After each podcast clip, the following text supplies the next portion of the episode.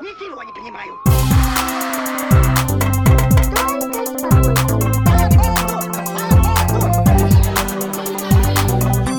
Выйди и зайди нормально.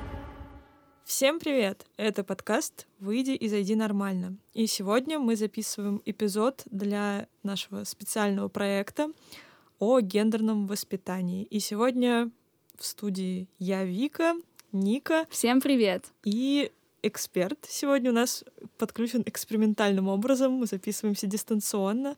Вот, сегодня с нами Мария. Мария — детский и семейный психолог, дипломированный. И сегодня мы поднимем такую тему, как воспитание девочек почему есть все равно такие установки в семьях, что девочки ассоциируются обязательно с юбочками, с любовью к литературе, с нежностью, а, покладистостью и всем таким. И есть ли вообще какие-то пути и способы, как сегодня грамотно подходить к воспитанию девочек, чтобы они потом не подвергались дискриминации и не страдали от стереотипов? Всем добрый вечер. А, очень рада, что сегодня я нахожусь в этой виртуальной студии. И пусть мы за, такую, за много тысяч километров друг от друга, но продолжаем говорить на важные темы сегодня. Тема гендерного воспитания – это тема актуальная как для родителей, так и для тех, кто уже вырос, а, потому что когда я работаю уже со взрослыми клиентами, мы очень часто поднимаем вопросы того, что происходило в детстве. Я думаю, те, у кого был или есть опыт работы с психологом, понимают, что очень многие реакции, очень многие ситуации, очень многие э, варианты поведения, они все равно идут из детства. Поэтому, да, здорово, что мы сегодня с вами поговорим на эту важную тему. У вас две дочки, насколько мы знаем. Расскажите, как вообще вы подходите к их воспитанию? А, есть ли у вас какие-то вот такие вещи, что вы там их обучаете каким-то бытовым делам и объясняете, что это для них очень важно, потому что они девочки? Или наоборот, вы воспитываете их и показываете, э, что ну, бытовые дела — это то, что должны уметь все люди, а не только девочки, и что девочки также, э, как и мальчики, могут э, увлекаться чем-то там математикой, бизнесом и строить карьеру и чего-то достигать. Я настаиваю на том, что э, независимо от пола, э, ты можешь заниматься тем, что тебе интересно, э, всем тем, что существует в этом мире, и надо пробовать, надо узнавать новое. Например, мои девчонки очень любят, так же, как и мы с мужем, разные виды спорта. И была такая у нас история, когда девочки были еще совсем маленькие, и мы ставили старшую, значит, сначала там на двухколесный велосипед в два года, потом там в три года, потом на лыжи, все спрашивали, зачем, ну это же парни любят экстрим, да, зачем это нужно девочке. Конечно, в основном это было старшее поколение, а, и я спрашиваю, а почему? И люди обычно на этот вопрос ответить не могут, а, просто потому что они говорят это на автомате, они просто переносят э, какие-то фразы, которые говорили им, которые они слышали, которые как будто бы были приняты, но когда ты им задаешь вопрос, а почему нет, они э, думают и говорят, а действительно, да, почему нет, почему, почему бы это и не попробовать. Вот, поэтому очень часто э, идеи о том, что что-то кому-то можно, а что-то кому-то не, нельзя, они возникают э, просто как автоматические какие-то реакции, которые мы унаследовали от э, наших там, родителей, бабушек, дедушек. И вполне возможно, что когда-то это было актуально. А что я имею в виду актуально? Это значит, что если бы ты не знаю, там, 50 лет назад пошла делать что-то, там, что делают мужчины, а, хотя в нашей стране, собственно, женщины всю жизнь, ним всегда, да, во все времена занимались и женскими делами, в кавычках, да, женскими, которые женскими называют, и мужскими, и после войны, в общем, восстанавливали страну, поэтому, а, в общем-то, у нас э, женщина всегда была такая много, многорукая, многоногая, э, выполнявшая все мыслимые и немыслимые задачи. Вот, но а, представить, не знаю, там, женщину на мотоцикле, да даже за рулем автомобиля а, сто лет назад, да, и сейчас, сейчас это обычная история, да, сто лет назад это что-то удивительное, да, что-то необычное, что-то странное, а все новое и все отличающееся, это всегда часто пугающее для человека, вот, для общества, да, когда возникает какая-то новая идея, новое веяние, да, новые возможности, все относятся к этому, к этому с опаской, потому что это нарушение привычного образа жизни, это нарушение привычных правил, законов. То есть это на самом деле у нас в крови, неважно, у мужчин, у женщин. А, общество – это система, и любая система стремится к тому, чтобы сохранить все так, как есть. И когда что-то происходит по-новому, вся система этому активно сопротивляется. Но это мы далеко ушли, от вопроса. А, возвращаясь к э, воспитанию девочек, а, я с удовольствием им транслирую, что вы можете пробовать все, что в этой жизни есть, все, что вам может быть интересно, потому что ограничения есть, ну, только иногда по возрасту какие-то, по возможностям, да, где мы находимся, там, если мы находимся в пустыне, вряд ли мы там можем попробовать горные лыжи и там наоборот. И, собственно, это работает, потому что э, когда они о чем-то спрашивают, э, это могут быть совершенно неожиданные вещи. Например, картинг, да, из последнего, вот если мы говорим про какие-то интересные занятия. У них не возникло сомнений в том, что они могут это попробовать, что это подходит э, не только мальчикам, но и девочкам. И только там, родственники, старшее поколение, да, спрашивали, а надо, а не надо, а зачем это вообще пробовать, но, повторюсь, да, при вопросе, а почему нет, в общем, никто не нашел ответ на этот вопрос и согласились, что действительно здорово, почему бы и нет. Угу. Ну, это супер. Почему я спрашиваю про бытовые штуки, вот еще в прошлом вопросе. У меня э, как бы тоже, меня в детстве не ограничивали в каких-то занятиях, и не было такого, что мне там объясняли, что этим не стоит заниматься, потому что ты девочка. Но вот с бытовыми вопросами э, очень часто проскакивали всякие фразы от мамы, типа, вот ты плохо моешь посуду, тебя такую никто замуж не возьмет. Вот посмотри, как у тебя в комнате. У мальчиков, наверное, чище, чище в комнате, стыдно, ты же девочка. Ну, дело в том, что я сама ненавижу мыть посуду, а, гладить и убираться, вот, поэтому мне сложно транслировать своим детям то, что я сама не люблю. А, но я люблю конечный результат, я люблю порядок, я люблю чистоту, а, но в наше время э, тут есть э, разные способы поддерживать порядок, да, если мы говорим о каких-то базовых вещах, то есть э, там, убрать за собой, а, не знаю, почистить зубы, сложить игрушки, то какая разница, да, мальчик это или девочка. Есть какие-то, какой-то набор а, базовых а, вопросов, которые должен уметь делать каждый человек, не знаю, там, положить грязное свое белье в стирку или просто куда-то там отдельно, не знаю, сложить свои вещи, чтобы просто их не потерять, да, и причем там почистить зубы, причесаться, вот, причем тут э, твой пол, кто ты, мальчик или девочка. Вот. А более того, я, конечно, а, очень настаиваю, а, на, ну, у меня две дочки, да, у меня нет сына, чтобы рассказать на своем личном примере, но я на самом деле очень рада, когда наблюдаю своих подруг, у которых растут сыновья, которым они, во-первых, покупают игрушки, которые традиционно принято считать девчачьими, например, пупсиков, э, колясочки, э, кастрюльки, кухни. И это понятно, во-первых, в это очень интересно играть всем, а во-вторых, э, этому человеку тоже предстоит вырасти и стать отцом, стать мужем, стать человеком, который, в общем-то, тоже сможет позаботиться и о себе, и о своих близких, о своих родных, да, то есть я очень разделяю такой подход когда нет деления в а, ну, бытовых занятиях по полу, потому что в конце концов, если мы говорим о семье, да, о партнерских отношениях, то это про то, что а, сегодня ты можешь заниматься бытовыми делами, там твой партнер может работать, завтра вы оба можете работать и очень усиленно, и вам, не знаю, можно будет позвать кого-то на помощь, нанять э, подмогу да, для того, чтобы вам помогли справиться с бытовыми делами, а в другой день а, он останется, не знаю, у него будет меньше работы, а ты будешь полностью загружена. Здорово, когда партнеры могут подхватить инициативу и э, выполнять, э, подменять друг друга, да, выполняя э, функции друг друга. Это, наверное, самые такие крепкие союзы.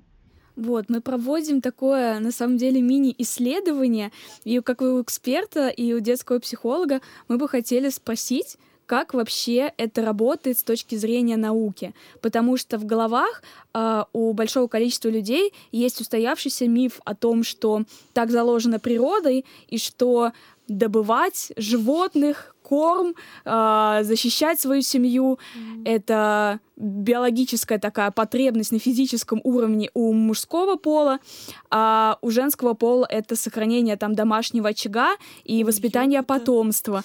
Вот правда ли вообще на самом деле, что с биологической, генетической точки зрения это все закладывается или нет? Нет, но если мы посмотрим на первобытное общество, где нужно идти э, убивать огромного мамонта, тащить его на себе в пещеру, потом разделывать и прочее, то Э, у мужчин действительно и другое телосложение, у них э, другая мышечная масса, а, да, именно отсюда и возникло изначально вот это деление, а, но дело в том, что с первобытного, первобытное общество долго-долго развивалось, и сейчас оно представляет из себя уже нечто другое, и а, для того, чтобы заработать, для того, чтобы обеспечить свою семью, тебе уже не надо тащить на себе огромного мамонта, достаточно неплохо соображать и э, заниматься э, можно самыми-самыми разными вещами. И, соответственно, сегодня у нас и уже достаточно, достаточно долго не возникает ограничений. Хотя э, есть, например, какие-то профессии, где нужна сила большая, я не знаю, что-то грузить, что-то тащить, э, да, э, и, в общем, для здоровья женщины, наверное, это будет не очень. Но а, есть огромное количество профессий сегодня, которые никаким образом э, не разграничивают вовлечение мужчин или женщин. А, так что можно сказать, что изначально, когда мы говорим про общество очень простое, где есть только, не знаю, базовые инструменты для того, чтобы убить мамонта, дотащить его до дома, разделать его, то тогда это было актуально. Сейчас это свою актуальность не сейчас, а уже там достаточное количество там, десятилетий, а то и веков потеряла. Да, и в наше время, к счастью, как же мужчины, так и женщины могут а, работать на равных, и а, различие будет только в каких-то индивидуальных знаниях, опыте, особенностях. Но это значит, потому что социум поменялся, или же э, люди эволюционировали настолько, что становятся приблизительно своих возможностях равны? А, это развитие общества, то есть для того, чтобы сейчас работать, э, это историческое развитие общества. То есть нам, чтобы работать сейчас, э, есть ручной труд до сих пор, но есть огромное количество профессий, где тебе нужно думать, решать, использовать свои знания, опыт, тебе не нужно э, ничего делать руками. Также есть э, там, ручной труд, но который не подразумевает использование силы. Это скорее связано с э, развитием человечества в целом, там, с индустриальным, с технологическим развитием понятно, что воспитание — это ну, не только про родителей, воспитание происходит и в детском саду, и в школе, и воспитание там идет от бабушек, от дедушек, от старших поколений, от других родственников. И вот э, вы воспитываете своих дочек в таком гендерно рав... как это сказать? Нейтральном, может Ну быть? да, нейтральном ключе, когда ну, не ограничиваете их в чем то только из-за того, что они принадлежат к какому-то одному полу. Но при этом там они могут прийти в школу или приехать к старшему поколению, которое немножко другой позиции придерживается, и там им будет навязываться какая-то другая повестка. И я уверена, что есть еще большое число таких же замечательных родителей, которые дома могут э, одним образом воспитывать своих э, дочек, а в школе или в детском саду им будут навязывать какие-то другие штуки. А есть ли у вас такие проблемы? Сталкивались ли вы с таким и что, в принципе, с этим делать? Ага, ну, во-первых, это не проблема, и я сейчас поясню, почему. А, во-первых, э, школа и детский сад – это те э, как бы институции, которые выбираются родителям. И если оказывается, что в классе или в школе а, или в группе а, взгляды воспитателя, ну вот настолько принципиально отличаются, и они настолько не знаю, вам мозолят уши, то всегда можно выбрать и перевести ребенка. Конечно, это требует какую, там, взять на себя ответственность, требует каких-то усилий, но по большому счету все это сделать можно. Но главное не это. Главное то, что у каждого ребенка есть э, его значимый а, взрослый, главный взрослый, как правило, это мама, папа, может быть, кто-то еще, бабушки, дедушки, может быть, тетя или а, няня, которая с ним с рождения. В общем, кто-то, кто проводит с ним больше всего времени, кто максимально вовлечен, с кем у него есть связь. И именно а, взгляды этих взрослых людей будут оказывать основное влияние на взгляд ребенка. И то, что он будет проводить а, время в детском саду, и даже там будут другие идеи, другие взгляды. А это будет только полезно для развития эмоционального интеллекта, потому что а, тут важно, конечно, развивать у ребенка еще критическое мышление, один из навыков очень актуальных в наше время чтобы задавать вопросы. Да, а вот, мам, мы у нас дома делаем так, а мне там Марья Петровна сказала, что надо вот так. А, да, всегда можно спросить ребенка, а что ты думаешь по этому поводу, а как ты считаешь? А, и а, таким образом ребенок видит, что мир, он разный, разнообразный, и в мире есть разные точки зрения, но на самом деле ребенок будет транслировать то, что транслирует ему своим примером, своим поведением, своей коммуникацией значимый взрослый. Поэтому переживать очень сильно за детский сад, за школу – не стоит. Но, повторюсь, если э, в школе, в детском саду происходит что-то и транслируется что-то принципиально отличающееся от ваших взглядов, что очень сильно вас коробит, ну, это повод задуматься о том, а почему ваш ребенок находится там, почему вы не поменяете учебное учреждение. А если говорить вообще вот об учебных учреждениях, у нас в стране нет какой-то общей программы по внедрению гендерного воспитания в школы. То есть у нас, я не знаю, как сейчас, насколько мне известно, что есть вот э, примеры, когда там труд совместный и так далее, но вот еще в наше время, а мы учились в школе не так давно, прошло всего mm-hmm. 4 года, у нас труд был, например, раздельный. То есть девочки шьют, готовят, мальчики там на станках что-то делают. А, и в то же время вот под боком у нас есть примеры других стран, где гендерное равенство в школы, в учебные заведения активно внедряется, где создаются специальные общие программы по тому, как воспитывать детей в таком ключе без ограничений из-за пола. А как вам кажется, нужны ли такие программы у нас в стране? И нужно ли опираться на опыт других стран? И, может быть, вы можете рассказать о каком-то опыте других стран, который вам близок и нравится? А, я думаю, что та программа, о которой говорите вы, когда есть разделение, например, на предмете труд, я, честно говоря, даже не знала, что он еще есть, он так называется.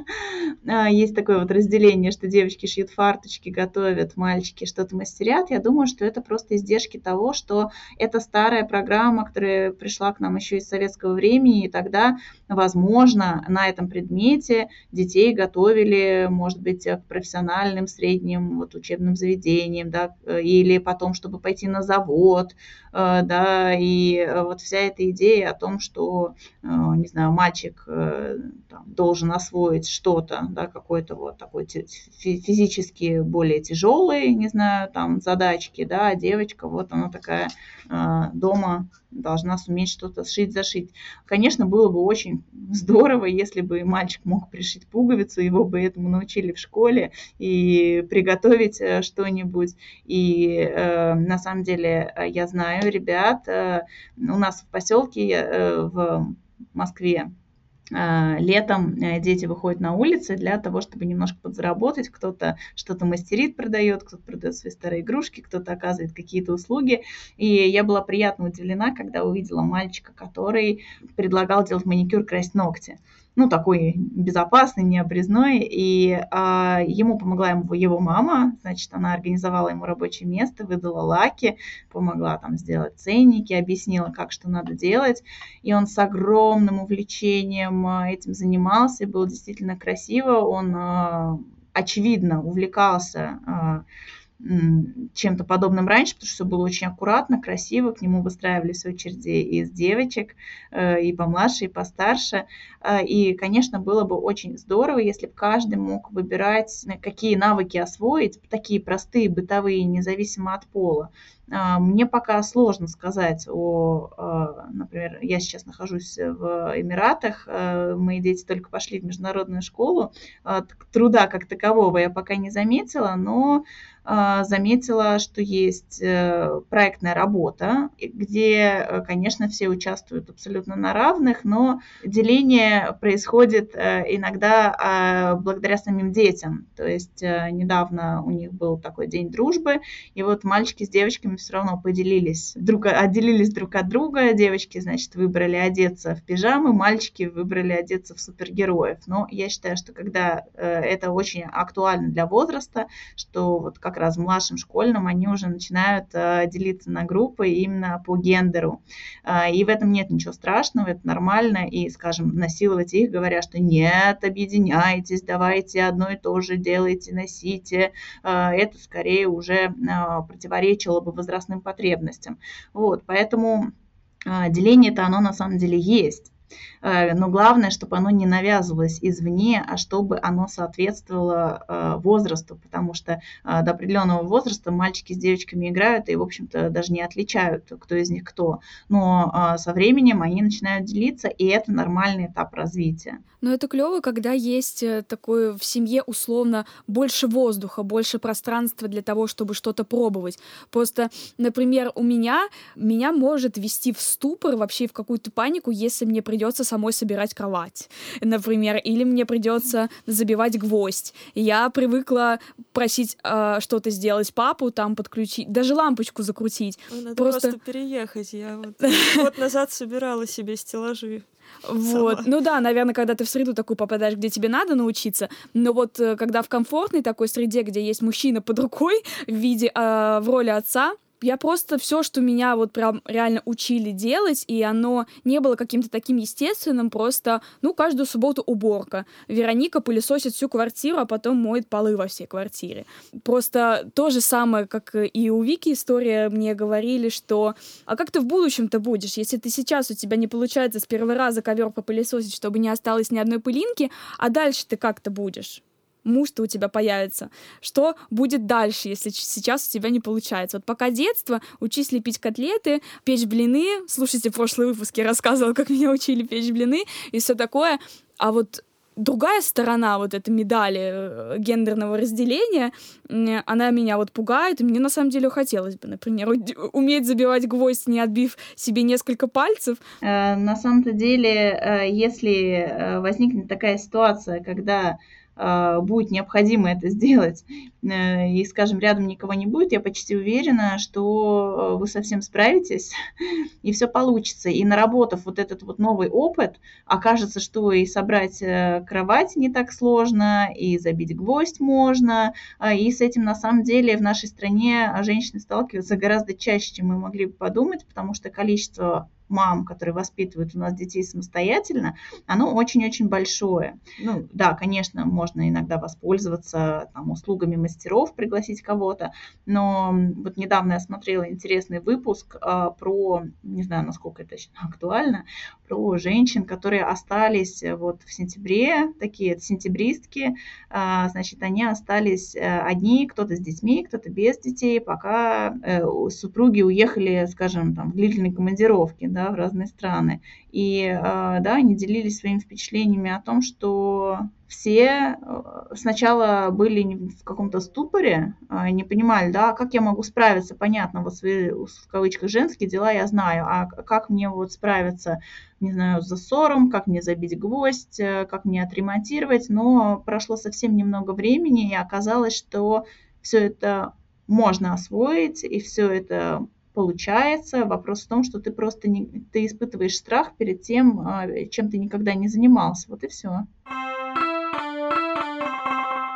Вот можно представить, например, что я ваша клиентка. Вот я к вам прихожу и спрашиваю, вот моя дочка, она что-то такая вот ленивая, ну, допустим, ребенку 5 лет, что-то ей вообще вот неинтересно, даже она не подходит ко мне на кухне, не спрашивает, что я делаю, какая-то она такая пассивная, туда-сюда. Вот есть вот какие-то прям реально пункты и тезисы, которые э, можете озвучивать в реально правилах воспитания девочек или мальчиков, или всех вместе? Есть ли какие-то индивидуальные, индивидуальный подход в зависимости от пола ребенка, который можете рекомендовать м, человеку, который пришел к вам с проблемой? Ну, когда мы говорим про возраст э, дошкольный, возраст 5 лет, то э, это период, когда закладываются такие вот базовые навыки, когда развивается эмоциональный интеллект, э, когда выстраиваются отношения между родителями и детьми. Поэтому в этом возрасте мне бы не хотелось э, делить свои рекомендации для родителей мальчиков и для родителей девочек. Если бы вы были моей клиенткой, которая пришла бы ко мне с таким вопросом, я бы обязательно рассказала о том, что 5 лет – это период игровой деятельности, активной игровой деятельности, и все, что познается ребенком, оно познается через игру. И поэтому, если маме очень хочется, а, чтобы ребенок научился, освоил, разделил с ней какие-то домашние обязанности, тогда это нужно превратить в игру. И нужно, а, не знаю, играть в пельмешки, которые запрыгивают в кастрюльку, да, придумывать имена им и прочее, прочее, да, и тогда, наверное, ребенок вовлечется, но никак иначе. И э, играет тот инструмент, который в дошкольном возрасте играет ключевую роль в развитии. Мне кажется, вот тут вопрос еще в том, как э, учесть с одной стороны, что, вот, как мы уже говорили, что там у мальчиков все-таки более развита там, мускулатура условно, как учесть э, одновременно и физические особенности мальчиков и девочек, но при этом и воспитывать их в равном ключе. А, ну, на самом деле, ребенок э, вам сам э, объяснит, э, да, и подскажет, потому что ребенок не будет, особенно в младшем, там, дошкольном, в школьном возрасте, делать то, чего ему сильно делать не хочется, да, если мы, не знаю, будем заставлять заниматься каким-то, не знаю, там, серьезную физическую нагрузку давать всем, да, детям неподготовленным, то, собственно, каждый, независимо от пола, они будут, не знаю, вам давать Э, негативную обратную связь, отказываться и прочее, прочее. Так же, как и мальчики, которых, не знаю, никогда э, не привлекали, не знаю, к уборке, к готовке, они будут бунтовать на то, чтобы э, участвовать в каких-то домашних делах. Ребенок будет, в зависимости от своего пола, развиваться по той программе, которая заложена природой. Я имею в виду с физической точки зрения. То есть у мальчиков будет развиваться мускулатура по мужскому типу, да, и там все остальное. У девочек по женскому. А если мы говорим про социальное, то э, мальчики, как и девочки, нуждаются в нежности, в понимании, в принятии, э, в поддержке, в позитивном одобрении, э, там, в границах со стороны родителя для того, чтобы чувствовать себя в безопасности. Поэтому выбирать какую-то принципиально вот такую гендерную, гендерно отличную стратегию для воспитания маленьких детей, ну, э, я считаю, что это как минимум странно. А в то же время, когда дети взрослеют, конечно, мы не можем не учитывать э, там, меняющиеся а, обстоятельства, да, а, начиная с каких-то базовых вещей, что там уже неудобно, там лет в 5, в 6 э, маме э, мыть мальчика в ванне или брать его с собой в женскую раздевалку, а, потому что будет некомфортно не только всем окружающим, но и самому мальчику. Это может сказаться на там, развитии его сексуальности. То же самое, как если э, папа мог менять своей дочке подгузники, когда она была маленькая, то, наверное, там помогать мыться в душе уже там после двух трех лет э, совершенно противопоказано. Вот, то есть мы просто следуем за нашими детьми, мы учитываем их возраст, их потребности. А вот если, например, я все еще ваша клиентка, я прихожу и говорю, что я хочу девочку обязательно научить тому-то, тому-то, тому-то, что стереотипно ей должно подходить. Вы работаете вот э, с материнскими установками именно, и пытаетесь ли вы их исправить или даете свободу в ее желаниях? Ну, смотрите, если ко мне приходит мама с запросом научить, начнем с того, что это запрос не к психологу, да, это запрос к педагогу. Там, я хочу научить ее шить, значит, мы, значит, идем к там, преподавателю по шитью учим. То есть, если мама приходит ко мне с каким-то запросом, я, конечно, я не могу ей говорить, ай-яй-яй, да что ж у тебя, значит, замышление такое, потому что у нее нет такого запроса. Вот, и догонять и причинять добро – это не то, э, значит, чем должен заниматься психолог. В то же время, если приходит Э, например, папа и говорит, ой, а вот э, моя жена, э, значит, она вот запрещает моей, нашей дочери заниматься, не знаю, спортом, потому что говорит, что это для мальчиков, значит, и не пускает ее куда-то. Вот это другой вопрос, и мы будем думать с папой не как менять установки мамы, но как помочь дочке сделать ее мир шире, да, и освоить другие навыки, собственно, которые хочет передать ей папа, и как взаимодействовать мужу с супругой для того, чтобы э, с одной стороны не поссориться, а с другой стороны не ограничить своего ребенка. А часто в вашей практике встречаются клиенты, которые приходят э, и жалуются, рассказывают о том, что э, в детстве их там воспитывали очень-очень в узком таком ключе. Например, девушки навязали кучу всяких э, стереотипов, которые приписывают женщинам. И во взрослом возрасте она сталкивается ну, с какими-то проблемами, в которых вот эти установки и стереотипы ей вредят и мешают, но она как бы сама не может их проработать и обращается к специалисту. А, как правило, это вещи неосознаваемые, то есть э, если женщина приходит и понимает и говорит, что вот там меня воспитывали вот так-то, и в этом моя проблема, это уже огромный успех, это первый огромный шаг, и обычно это обнаруживается спустя только несколько сессий, а, потому что обычно это а, те установки, которые нам транслируются с детства, сначала они как бы снаружи находятся, а потом они интроицируются, то есть они уже становятся нашими собственными установками, как мы думаем. Но при этом человек растет, развивается, и может оказаться, что этой самой девочке, которой всю жизнь говорили, что ей нужно, э, не знаю, лепить пирожки, стирать, готовить, классно убираться, что ей интересны совсем другие вещи. Но из-за того, что у нее внутри есть установка о том, какой она должна быть, по мнению родителей, она может себе э, просто не разрешать даже пробовать те вещи, которые вроде ей интересны, но возникает какой-то вот этот вот стопор. И как раз работая с психологом, можно отделить то, что твое по-настоящему, твои интересы, твои ценности, твои взгляды, и то, что было передано тебе родителями, но перестало быть актуальным для тебя сейчас. Ну, таких установок может быть очень много, они не обязательно связаны исключительно там, с какими-то гендерными вещами. Я вот сейчас просто пытаюсь вспомнить а, какой-нибудь конкретный пример.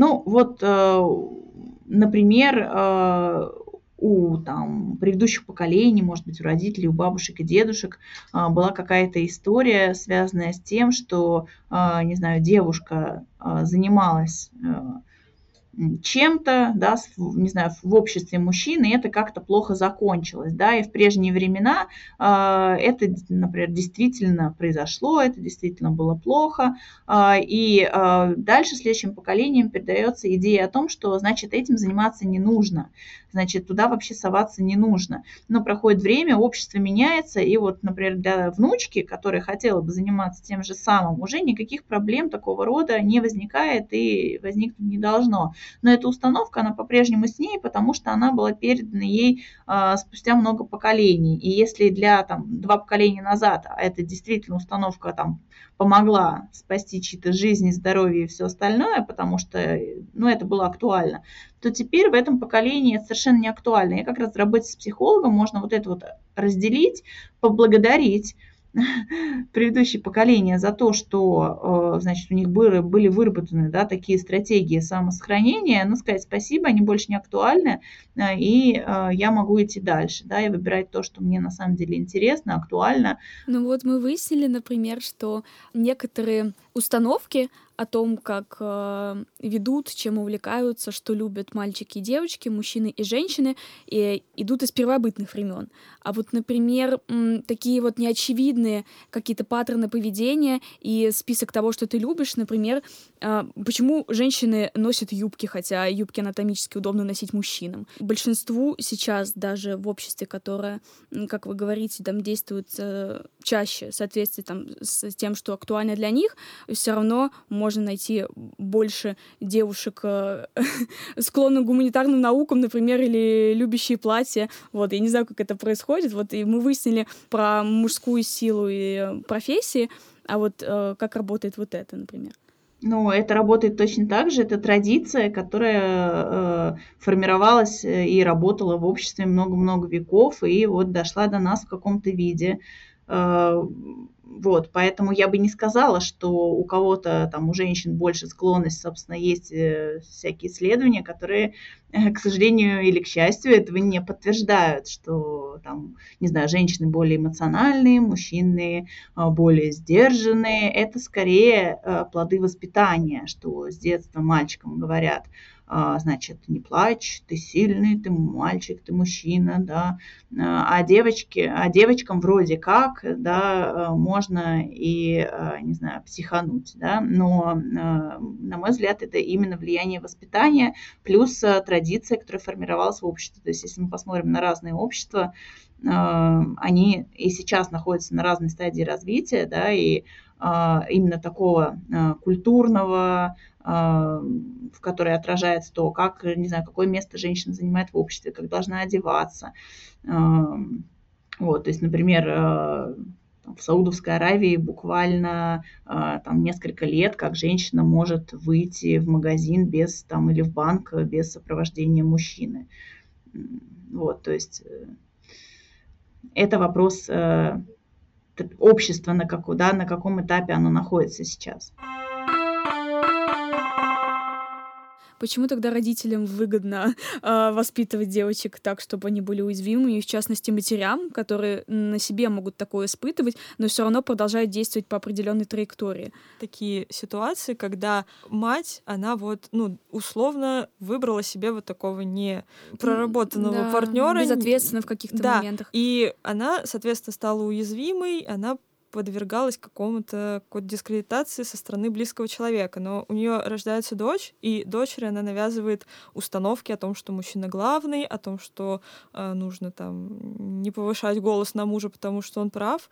Вот, потому что такие кейсы на самом деле встречаются, и даже у меня в семье бабушка всю жизнь была под таким влиянием. Э, под влиянием дедушки достаточно э, он у меня такой э, авторитарный. авторитарный, да, и несмотря на то, что ей всю жизнь от этого было некомфортно, и она переживала в каких-то разговорах со, своими, со своей дочерью, с нами, как с внучками, все равно были вот эти вот штуки. Да, это некомфортно и неправильно, но мужч... это же мужчина, мужчина прав, мужчине нужно слушать. А мы можем и потерпеть. Ну, типа того, да почему вот это происходит, почему, несмотря на страдания условные, а, женщины все равно бывает, что передают такие установки своим дочерям. Ну, если говорить про историю именно нашей страны и а, постсоветского пространства в целом, то что произошло у нас во время войны? А, погибло, погибли миллионы человек, и большая часть из них это были мужчины. Когда мы говорим еще про общество неиндустриальное, да, хозяйство находится в деревнях, когда э, нужна э, знать такая физическая сила для того, чтобы там, и обрабатывать, и следить за скотом, за двором. То есть э, каждый мужик на вес золота.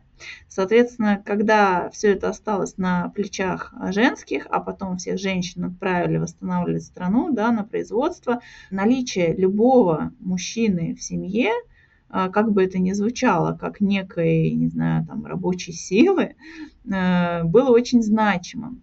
И а, в целом, да, вот кто вернулся с, с войны, это вообще там чудо, это класс, это здорово. Поэтому можно сказать, что не от хорошей жизни, да, от вот таких серьезных исторических испытаний а, женщины стали э, так сильно терпеть, потому что есть мужчина, прекрасно, да, какой, такой, секой, это уже а, детали, да, главное, что он есть, это первое.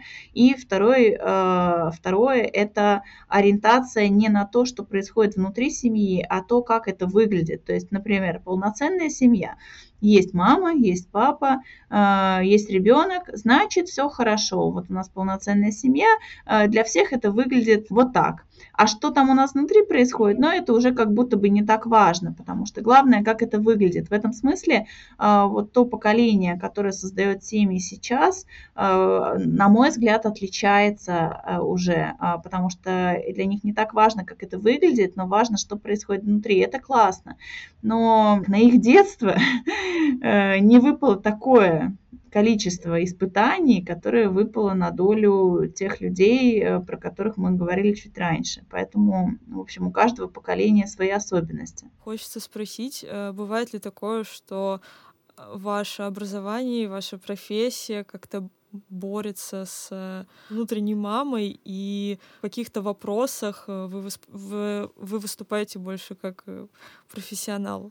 Или э, есть какие-то паттерны поведения, которые э, вы немного впитали там от своей матери, как вас воспитывали, вы это применяете, хотя можно с точки зрения профессионала рассуждать о том, что это может быть, ну, не очень правильно, но вот как это, как эти две стороны, являются они вообще двумя сторонами противоборствующими, как вы находите в этом баланс воспитания своих детей? Очень классный вопрос. Э, когда я знакомлюсь с новыми людьми, они узнают про мою профессию, они сразу говорят, о, ты психолог. А, ну, во-первых, там, разбери нам вот это, вот это, вот это. Вот, а во-вторых, э, ну, наверное, у тебя вообще там ты никогда не злишься на детей, не срываешься, наверное, вообще там все, там чики-пуки. А, очень важно все-таки разделять профессию и разделять э, живого человека, и каждый психолог – это тоже живой человек, человек, а, поэтому говоря о том, что с э, человеком, психологом не происходит всего того же, что происходит с любой другой мамой, э, нельзя, так же, как нельзя говорить, что, например, у педиатра дети никогда не болеют. Вот. Другое дело, что психолог, как и педиатр, наверное, знает чуть больше и а, может а, помочь себе, помочь своим детям, обладая какими-то знаниями. Ну, в частности, а, у психолога есть одна такая святая этическая обязанность. А, во-первых, посещать собственного психолога, а во-вторых, проходить э, супервизии, то есть э, разбирать какие-то сложные случаи, обращаясь э, к своим коллегам-профессионалам. А, поэтому все не заканчивается с выпуском из института. Вот, скорее этот путь только начинается. Конечно же, а, я тоже устаю, как и любая мама, как и любой человек. А, я могу злиться на детей, я могу расстраиваться. И, э, безусловно, а, мне помогают э, мои профессиональные знания, потому что я могу в какой-то момент остановиться. Во-первых, я могу организовать свою жизнь так, чтобы учесть некоторые моменты. Например, я понимаю, что э, сон имеет огромное значение для любого человека, а для мамы, особенно мамы, у которых маленькие дети, а, имеет огромное значение. Я смогу сказать ребенку о том, что я чувствую, э, наверное, более экологичное. Да? Я могу сказать, что я очень злюсь, я сейчас буквально психовать буду, я сейчас так начну злиться, что просто кошмар и ужас. Да? Но, по крайней мере, это будет отличаться от того, что я скажу, ах вы такие сякие, да как вы опять могли. Да? То есть, по большому счету, и в, в одном и в другом случае мама злится злиться. Но в первом случае она говорит про свои эмоции, и это нормально, это э, нормально для каждого живого человека. Во втором случае мама э, может э, причинить боль ребенку, э, да, как-то его, не знаю, обозвав, назвав, и часто незаслуженно. Что касается а, того, что мы перенимаем от своих родителей, конечно, как и любой другой живой человек, у меня много подходов, принципов, каких-то идей, которые я переняла от своих родителей. Часть из них э, были оставлены в процессе психотерапии, а какие-то из них э, я продолжаю узнавать в себе. А правда ли, что если говорить о роли и отца, и матери по отдельности, есть такое, что девочки могут э, копировать поведение матери, и а мальчики копировать поведение отца, или наоборот, что пол родителя напрямую влияет и на ребенка того же пола или другого пола, условно, мужчина, отец, он влияет одинаково и на дочку, и на сына, или оно все как-то по-другому работает? На самом деле все влияют на всех, то есть э, Э, дети наблюдают как родители в паре, да, то есть отношения между мужчиной и женщиной, а, так и отношения к себе матери, так и отношения к себе отца. И а, это, безусловно, влияет и на мальчика, и на девочку. А, но самое главное, если вот обобщить, это влияет на то, что начинает восприниматься ребенком как норма. То есть если ребенок рос в семье, в которой родители друг друга оскорбляли, а, потребности ребенка не удовлетворялись, он не чувствовал себя в безопасности, он вырастает и, встречая партнера, который ведет себя таким образом, он воспринимает это за норму. И именно поэтому остается в этих отношениях. Соответственно, тот ребенок, который вырос в поддерживающей, адекватной обстановке, вступая в отношения или, может быть, знакомясь с человеком, который ведет себя не в соответствии с этими нормами, то есть отношения просто не сложатся.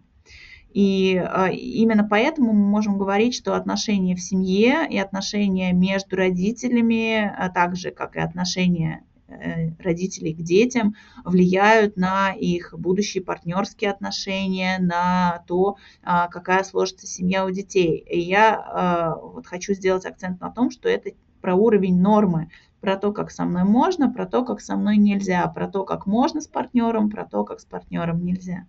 А если, например, ребенок усвоил негативно вот эту норму, о которой мы сейчас говорили, может подсознательно искать, например, партнера себе похожего на отца, и для него все тоже будет норма жить в абьюзивных отношениях.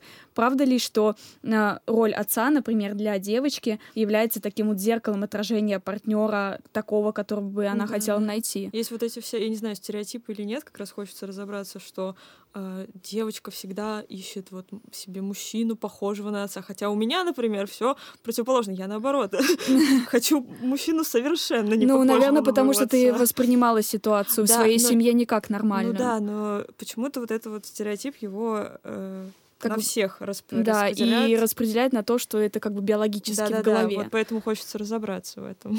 Тут на самом деле э, все немного сложнее, то есть мы можем выбирать партнеров похожих на наших родителей, мы можем выбирать от противного, э, чтобы они ни в коем случае, значит, э, не были даже близки по каким-то своим качествам, значит, к нашему родителю, но часто все сложнее, то есть, например, девочка, которая э, выросла без э, там, близкого какого-то контакта с отцом, она может просто подсознательно выбирать таких дистанцированных партнеров, то есть, может быть, вообще женатых, да, или те, которые недоступны просто потому, что она будет воспроизводить не напрямую, да, но что-то похожее, то есть будет воспроизводиться вот эта дистанция. При этом, может быть, от обратного, она будет настолько слита да, с, со своим партнером там, и настолько тревожится, то это уже будут не совсем партнерские отношения, это будут вот действительно такие детско-родительские отношения. И на самом деле в некоторых случаях это может быть э, очень даже для всех э, неплохо. То есть, например, когда мужчина занимает э, такую вот роль, такую родительскую, а девочка ищет в своем партнере такого вот отца. И если это у них совпадает, это получается комплементарно. Да, всех все устраивает, и, в общем, все живут нормально. Но если это не совпадает, то есть мужчина искал себе равного партнера, такой бы, не знаю, жену взрослую, а рядом с ним оказывается маленькая девочка, которая хочет просто на ручке, которая хочет просто, чтобы ее успокоили, поддержали, то тут могут возникать а, какие-то проблемы. Точно так же, как если женщина хочет встретить, э, в общем, равноценного партнера, да, там опору, поддержку в каких-то смыслах, а получает сыночка, да, который, в общем, э, относится к ней скорее как к маме, нежели чем к жене, то тут тоже могут возникать э, различные сложности. Мы тоже хотели вот этот вопрос исследовать, потому что хочется понять, как и мозг устроен, и, как вы сказали, что исторический контекст очень сильно влияет, и развитие социальной среды, и, может быть, у вас есть какие-нибудь, я не знаю, устроить такой э, блиц советы психолога, как воспитать свободную девушку все-таки, чтобы она не испытывала боль в себе, накопленную какую-то злость, обиду там на отца, на своего партнера, избегающие эти привязанности и в соответствии вот с установками, которые негативные были заложены ей в детстве. А, есть один очень значимый совет — это начинать э, со себя, потому что э, если мы будем фокусироваться на ребенке, а ребенок все, да, есть такая классная поговорка: не воспитывайте детей, воспитывайте себя. Это относится ко всему остальному тоже. То есть, если э, мама будет проживать свою счастливую жизнь, будет заниматься психотерапией, будет вкладываться в себя, будет хорошо себя чувствовать, то э, и вот из этого состояния такого наполненного, здорового, если она будет строить здоровые отношения, то все это поможет и ребенку э, расти в здоровой среде, впитывать те принципы, которым, по которым живет мама. Вот. В то же время, если мы искусственно будем пытаться э, навязывать ребенку какие-то идеалы, которые на самом деле, по которым мы сами не живем, то у нас же вербальная часть да, коммуникации, она не такая большая. А, ребенок все равно будет смотреть на маму и э, повторять то, как она себя ведет, как она делает, а не то, что она говорит. Ну да, наверное, гендерно такая ограниченная женщина вряд ли сможет воспитать гендерно свободную дочку mm-hmm. и передать ей вот эти ценности, поэтому да, как будто бы работать сначала с собой, а потом уже э, все, что ты проработаешь, передастся твоему ребенку. Это очень крутая идея. Мысль, да. Спасибо большое. Спасибо вам большое за приглашение, за очень интересную, классную тему, э, за то, что вообще вы ей занимаетесь. Вот, и желаю вам э, большой удачи. На этом мы с вами прощаемся. Услышимся ровно через две недели, а пока ждем ваших лайков, комментариев, прослушиваний на всех стриминговых платформах вам удобных. Спасибо, что послушали этот выпуск. До скорых встреч. Всем пока-пока. Ничего не понимаю.